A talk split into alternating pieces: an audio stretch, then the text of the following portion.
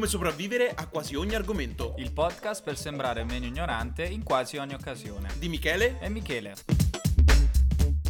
E buongiorno, buonasera, buon pomeriggio, non lo so, dipende da, da, che ora ci state ascoltando. Siamo tornati. Incredibile ragazzi, siamo tornati. Dopo una lunga assenza torniamo qua a come sopravvivere a quasi ogni argomento. Io sono Michele. E io sono Michele. E oggi torniamo a parlare un po' di fatti scientifici, visto che in questo periodo sono belli caldi. Esatto, come avete visto dal titolo. Stavo pensando che in realtà abbiamo fatto una pausa nel momento in cui meno ci si poteva aspettare una pausa. Esatto. Cioè esatto. nel momento della quarantena. Ma Comunque. i motivi sono due. I motivi sono due. Vai.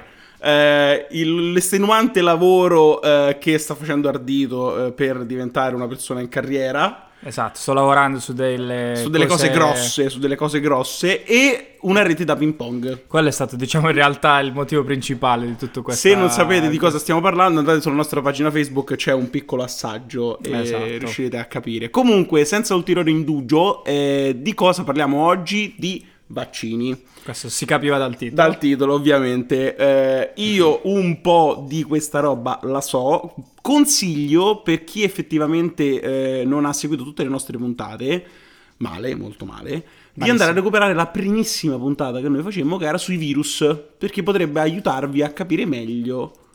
La prima puntata era sugli Oscar. La prima puntata era sugli Oscar, giusto? La terza, la terza puntata, puntata, era, sui, era virus, sui virus. Giusto, giusto, ottima correzione. Quindi eh, andatevi a recuperare la terza puntata e quella vi aiuterà a capire bene questa, anche se in realtà non c'è tantissimo da capire, rimarremo molto sul generico. Esatto, e, ehm, in questa puntata io volevo un po' capire, diciamo, ehm, che cosa sono questi vaccini, che cos'è un vaccino, anche perché si parla molto di vaccini in questo periodo a causa del Covid-19 e volevo capire anche, a dare una risposta alle solite domande, ci sono controindicazioni, quanto ci vuole a farlo, un vaccino, eccetera, quanto ci vuole a produrlo, eccetera, eccetera. Esatto, quindi uh, faremo un piccolo uh, tour nel mondo dei vaccini. Vai. Partendo ovviamente dalla domanda più ovvia. Esatto, io la domanda innanzitutto volevo capire che cos'è un vaccino e come funziona, perché non ho, cioè ho una vaga idea di come funziona, ma non, ovviamente non è uh, ben definita, quindi se mi puoi aiutare allora, su questo. I vaccini sono eh, dei farmaci, alla fine possiamo definirli come farmaci, okay. che sono, eh, hanno il compito di renderci eh, immuni, proteggerci da un agente patogeno. Ok. okay? L'agente patogeno è qualsiasi cosa che entra nel nostro corpo e il nostro corpo non riconosce come parte di esso. Ok. okay.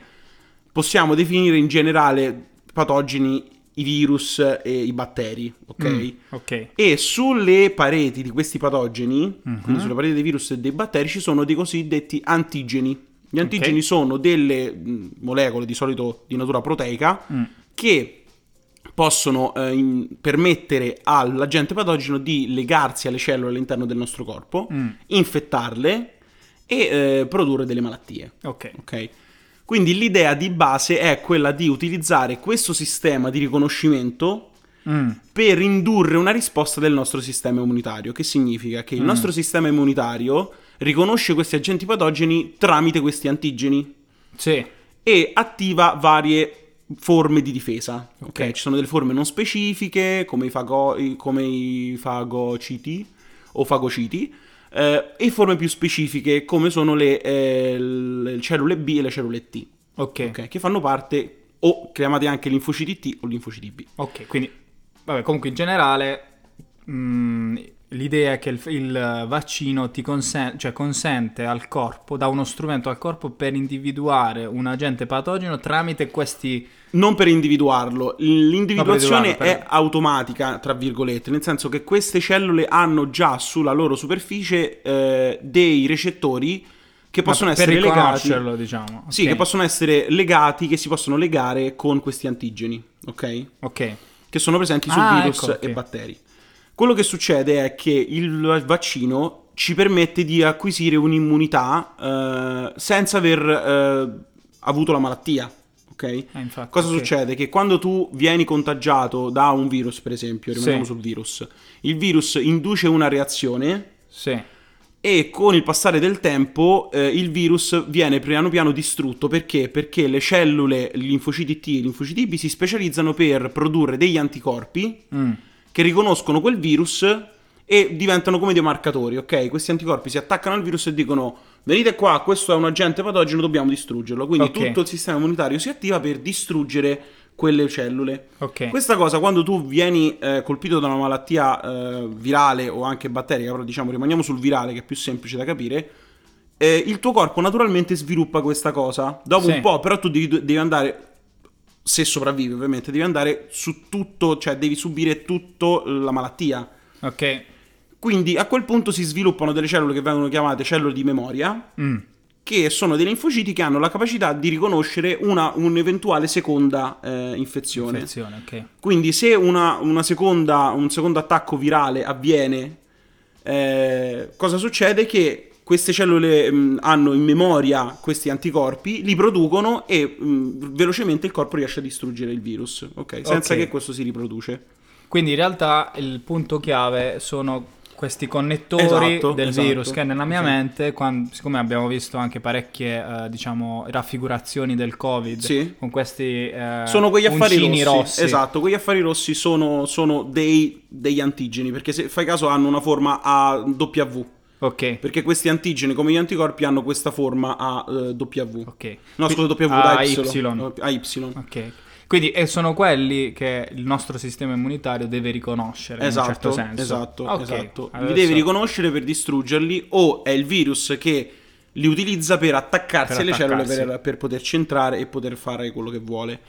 Ok. I vaccini quindi in realtà sono delle forme di- del virus o del batterio Sì. che però sono non virulente, quindi sono Ok. state trasformate in qualcosa che è eh, completamente mm, non Innocuo. può- innocuo per noi, ok? Ci sono varie strategie. Le strategie più comuni sono quelle di creare, mm, prendere per esempio il virus di solito magari è fatto da due parti, una Mm. parte che è la parte virulenta, una parte che serve solo per riconoscere le cellule.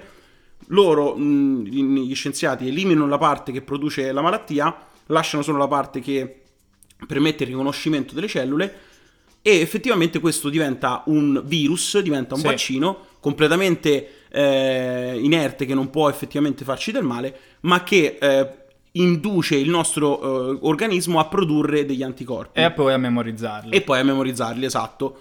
Ci sono altri modi per effettivamente creare questi, questi vaccini, Mm. però principalmente la strategia più classica, ormai si sta andando su strategie molto più complicate, basate sul DNA e cose molto più complesse, Mm. ma la strategia dei classici eh, vaccini è quella di indurre una risposta immunitaria tramite un vaccino, un, eh, un virus o un batterio che, Che non, non è virulento, che non ha eh, potere di indurre la malattia. Io ho due domande Ok. in mente, mi sono venute mentre parlavi. Una è come fai a dividere la parte virulenta o a creare a praticamente la parte, vir- mh, diciamo, cioè a livello proprio pratico, con un minuscolo coltello. Allora, Aspetta, e, la, e la seconda domanda è eh, come fa il nostro corpo a ricordarsi? di- Allora, il processo per cui porta a ricordarlo è, eh, non, È è, non è 100%, 100% eh, chiaro. Ok, non si sa. Perché, tra al parentesi, in 100%. alcuni casi non è così.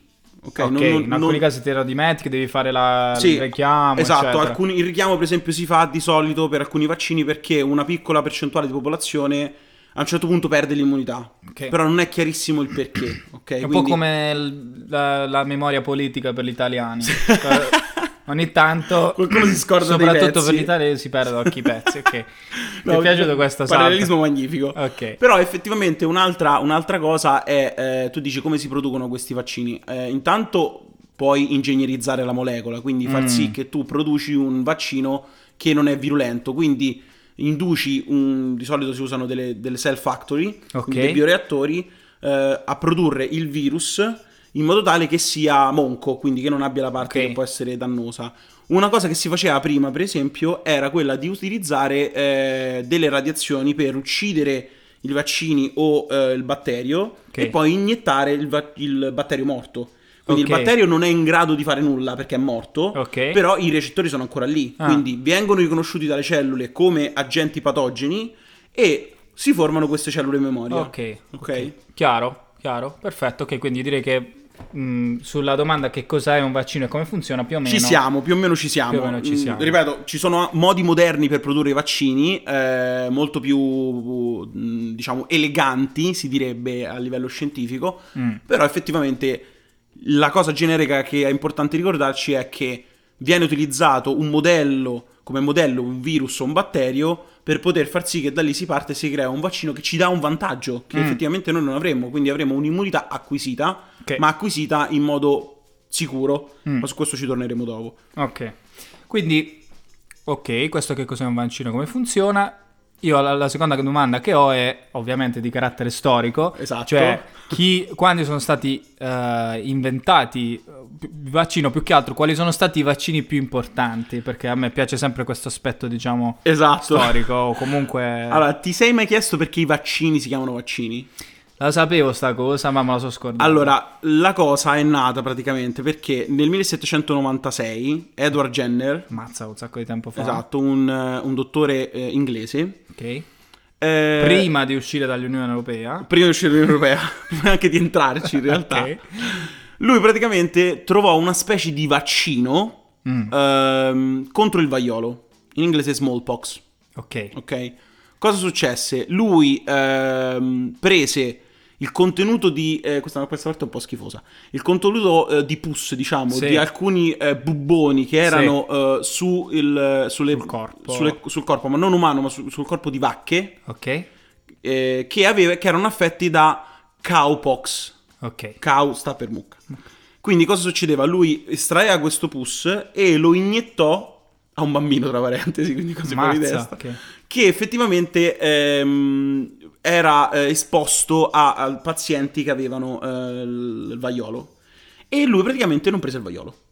Quindi cosa era successo? Ok. Che lui aveva inserito all'interno del corpo eh, del suo paziente, di questo ragazzino, eh, dei- delle copie del virus in una Sì. forma diversa, leggermente diversa. Quindi Sì. la smallpox, il vaiolo colpisce l'uomo, Sì. la cowpox colpisce solo le mucche. Ok. Quindi lui aveva preso questo pus che conteneva il cowpox e l'aveva iniettato nel bambino. Come gli era venuta sta cosa? No, guarda, non lo so, questa è una cosa Cioè- sicuramente. Però ah, facendo questa cosa, cosa succedeva? Che il- la similitudine tra i, due, tra i due virus faceva sì che il bambino non contraesse la malattia vaiolo, Mm. ma sviluppasse gli anticorpi. Mm, Perché induceva effettivamente la produzione di anticorpi. ok. Tutte queste cose lui ancora non le sapeva. Cioè, a quei Stava tempi il concetto provando. di anticorpi, il concetto anche di batterio era un concetto astruso quasi. Mm.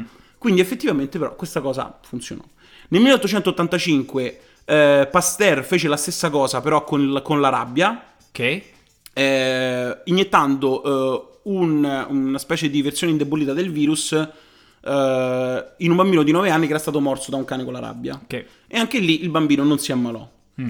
In tutti e due i casi, allora, nel primo caso, considerando il fatto che il vaccino venne preso da, da un bubbone di cowpox, Sì. cow, va- vaccino, vaccina, Ah, ok, mucca, la vacca, vaccina, ok. vacca, e quindi si prese questo nome. Ok. Poi Pasteur lo riutilizzò, usò di nuovo, disse io ho creato un, vaccino, e quindi da lì in poi Si chiama vaccino rimase vaccino. Ok. Ok. Poi velocemente Vai. eh, gli altri vaccini importanti sono il vaccino della polio del 1500 1955 eh, fatto da Jonas eh, Salk, Mm. americano, eh, che cambiò moltissimo le cose perché la polio comunque è una malattia virale Molto- molto, molto, pericolosa. Letale, molto... Sì, ma poi stavo leggendo che in realtà l'estate soprattutto le persone avevano paura magari a mandare i bambini in piscina perché avevano la paura che prendessero della la polio, polio. quindi... Ma la polio era sempre una di queste malattie, diciamo, influenzali che attaccano il sistema ner- eh, Mm, respiratorio. eh, attac- la polio dovrebbe attaccare il sistema nervoso addirittura. e quindi ok. produce paralisi, eh, insufficienze cardiache e polmonari dovute a, a questa cosa, però Ok. non, non entro nello specifico. Eh, e quindi vabbè, la polio è stato un altro, il vaccino contro la polio è stata una cosa molto, molto importante. Mm. E poi sono nati i vaccini, per esempio il vaccino trivalente, che sarebbe il vaccino contro morbillo, eh, parotite e rosolia, che eh, abbiamo fatto tutti da piccoli. Sì. Anche- fu introdotto Novax. eh, Mm, Probabilmente non, non lo so, però fu introdotto nel 1971 e eh, in realtà questa cosa permetteva eh, di fare meno iniezioni mm, coprendo eh sì. più malattie.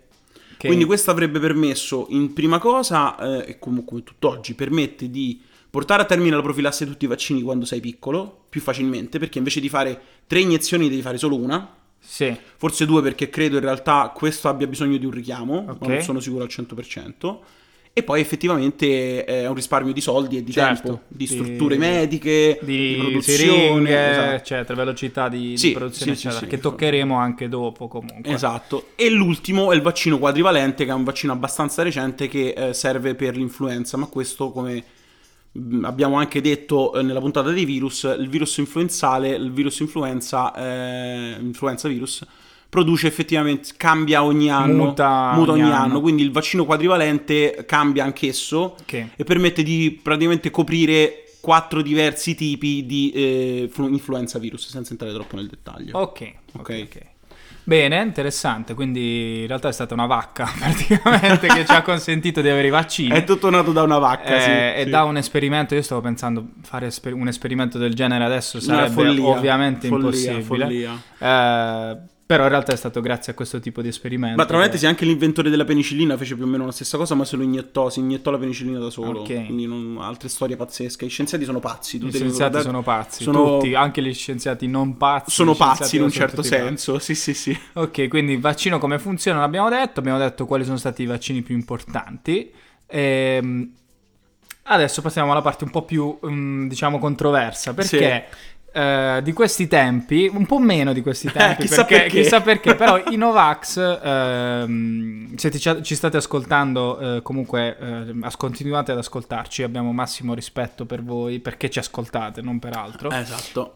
Vabbè, ehm, ha delle controindicazioni, perché per esempio io eh, quando ero, ho fatto un vaccino, non mi ricordo, eh, insomma, presi la febbre. Eh, so che comunque può Sì. avere delle controindicazioni.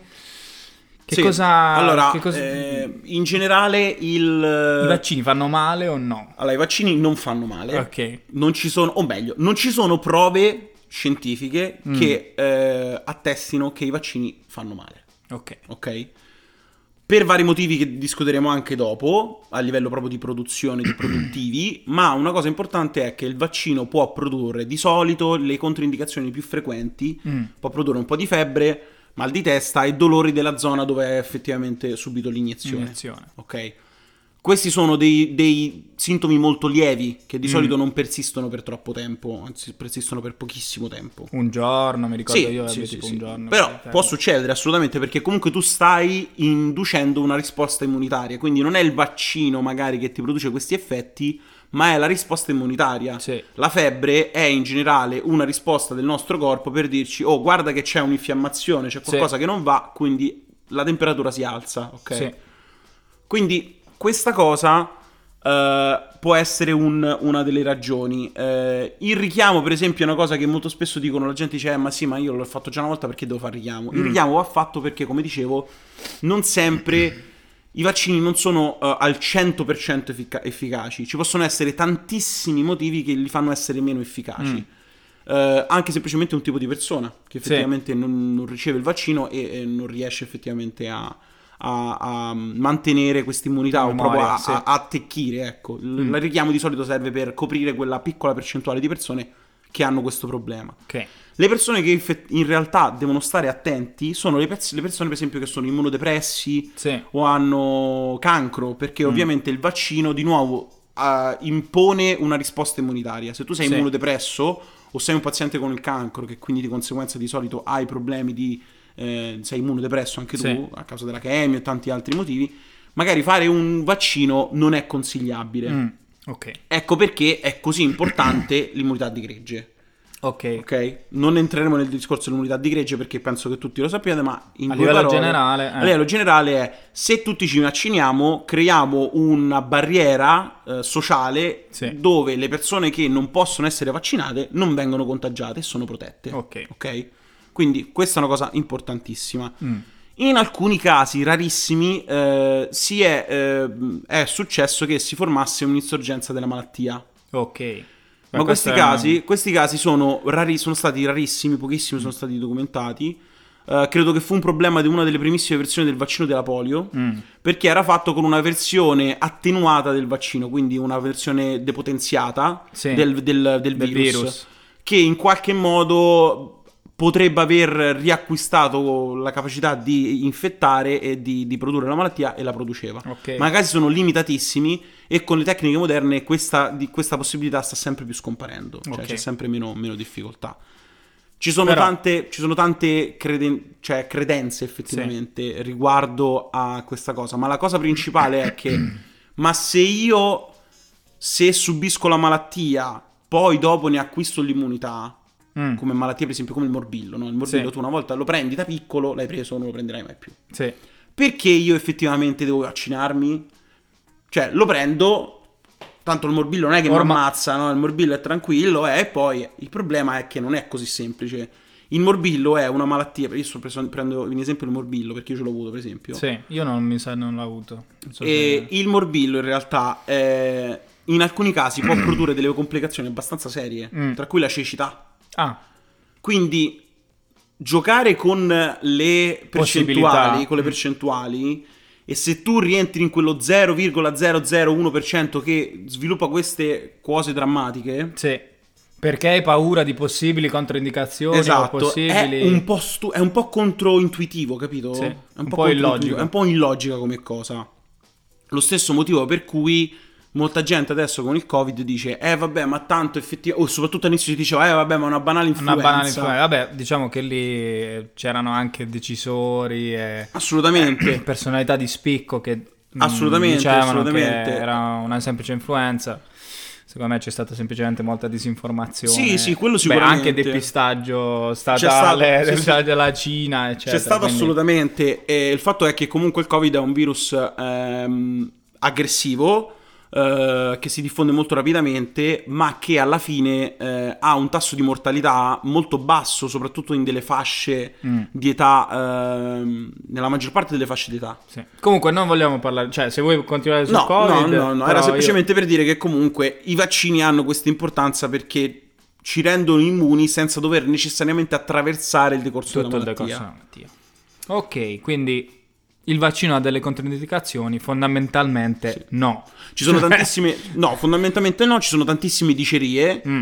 Mm, Non so se tu sei interessato a sapere queste dicerie. Però... Dimmene una, se ce l'hai. Allora, vabbè, la più famosa è la- il cosiddetto Autismo. l'autismo causato dal, dal vaccino trivalente. Una Sì. cosa falsa, de- pubblicata nel 98 su, eh, su un giornale scientifico. Ah, Eh, fu poi effettivamente comprovato con altri test eh, fatti e rifatti e che era effettivamente tutto falso. Ok. Il dottore che aveva fatto questa pubblicazione è stato radiato dall'albo e come ha fatto però a pubblicare? perché lui presentò dei dati che poi si scoprì che erano falsi. Ah. Può succedere, nelle- può succedere, è già successo in passato purtroppo, perché comunque anche i giornali scientifici sono comunque gestiti da umani. e- Certo. No, però mi, mi- chiedo, cioè, se era un giornale peer reviewed, no? Sì, Vuol sì, dire sì. che, eh, vabbè, semplicemente a una prima scrematura non, eh, Tra parentesi, non hanno credo- controllato i dati. Credo che lui avesse anche falsificato dei dati. Ah, Quindi questa fa cosa fa anche sì che effettivamente... sì, sì, però sì, poi è stata totalmente confutata. È stata completamente smentita, effettivamente non, non c'è nessun tipo di, di problema in questo senso, è una grossa bugia. Ok, perfetto.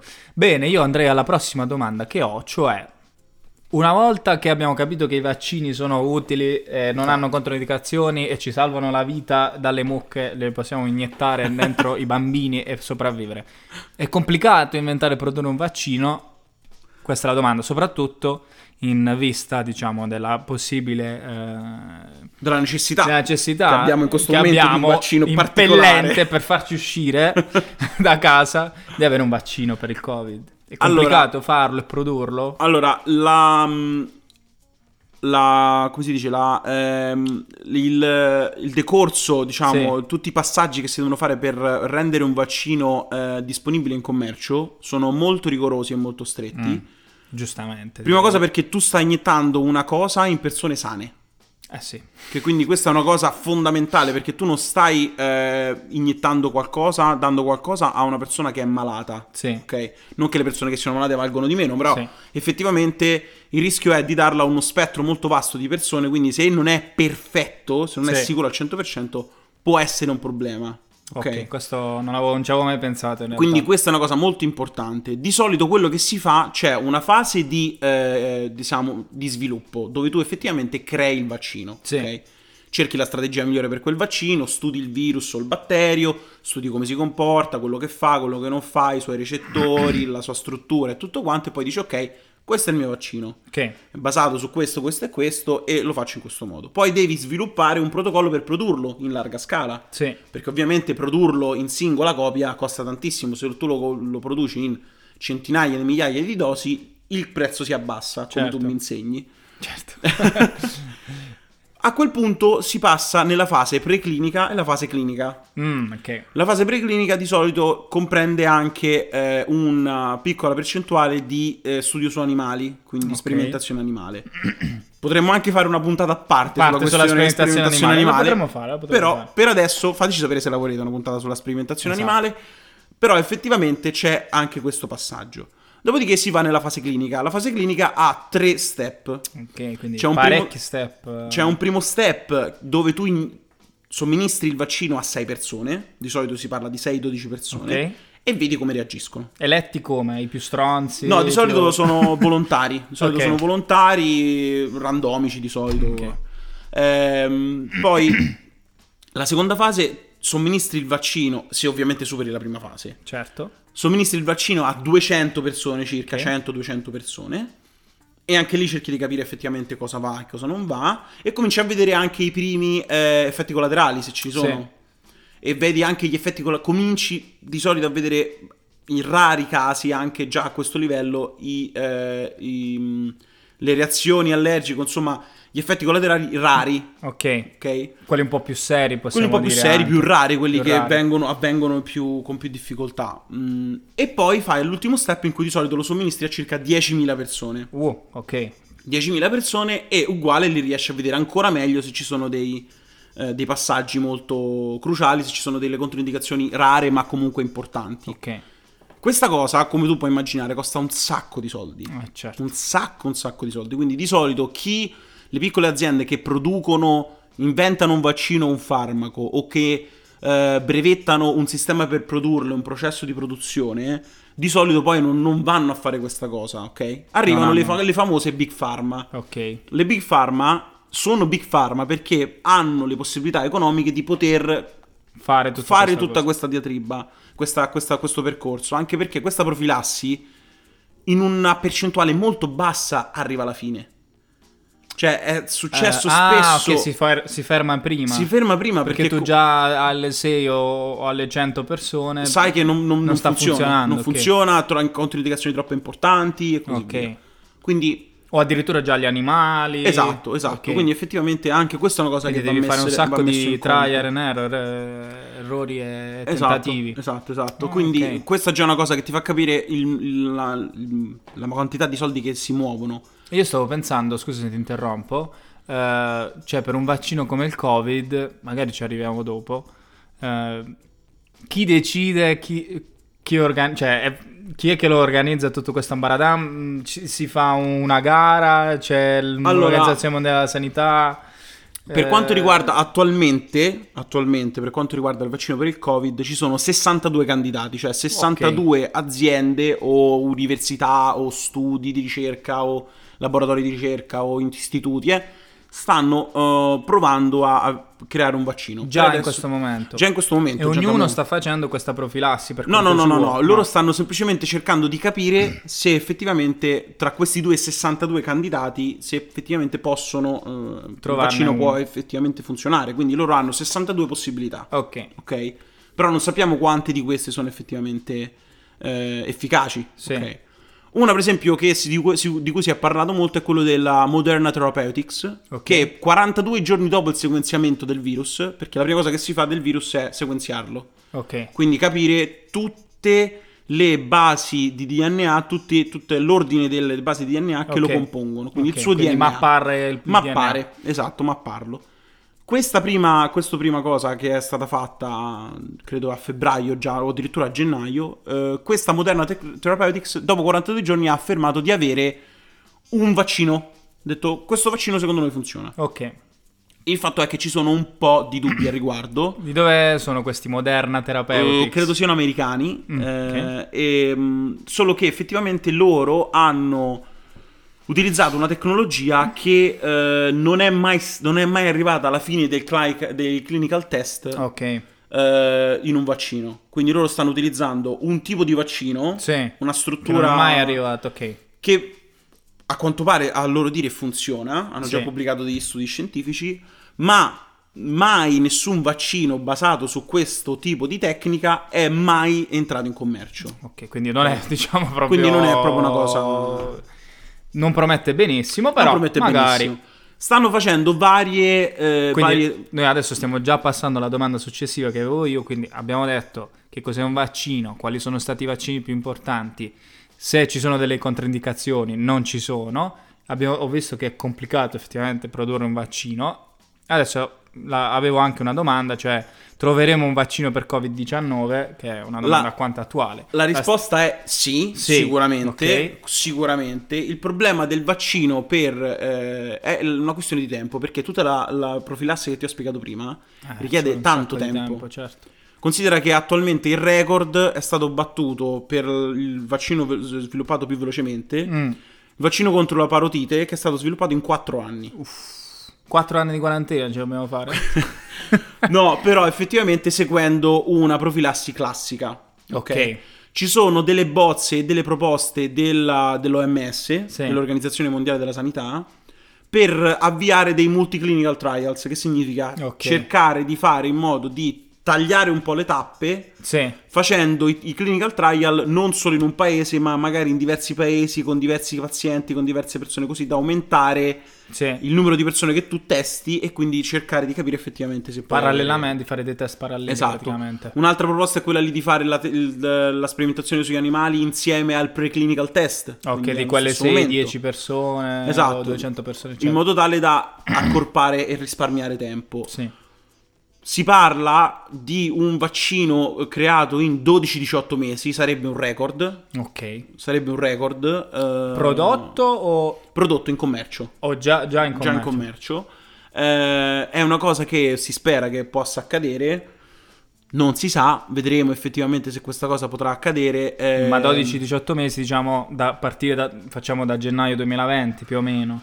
Più o meno sì, forse anche Perché lì si è cominciato Sì, a- ma questi sono comunque speculazioni. Tutte cioè, noi non- speculazioni, sì. Non possiamo saperlo in questo momento effettivamente a che punto sono, cioè possiamo farci un'idea dagli studi che stanno facendo, ma poi bisogna vedere, cioè è stato fatto in passato, credo per l'Ebola, una profilassi più corta, più breve, straordinaria per effettivamente arrivare prima alla Sì. meta. Vedremo, vedremo, vedremo. Ok. Bene, io diciamo, se tu non hai qualche altro punto particolare che vuoi menzionare. Ultima cosa riguarda Vai. questa cosa del Covid-19, mh, non, de- cioè, non disperate perché effettivamente anche la- la- lo sviluppo dell'immunità di gregge, dell'immunità acquisita, aiuterà comunque a velocizzare i tempi in cui tutto ripartirà. Ok. Sempre se Questa- l'immunità acquisita permane, perché Sì. in questo momento noi non sappiamo quanto effettivamente l'immunità acquisita permane nel nostro corpo. Quindi potrebbe essere come per il morbillo che vale tutta la vita, potrebbe essere come l'influenza che vale per un anno solo.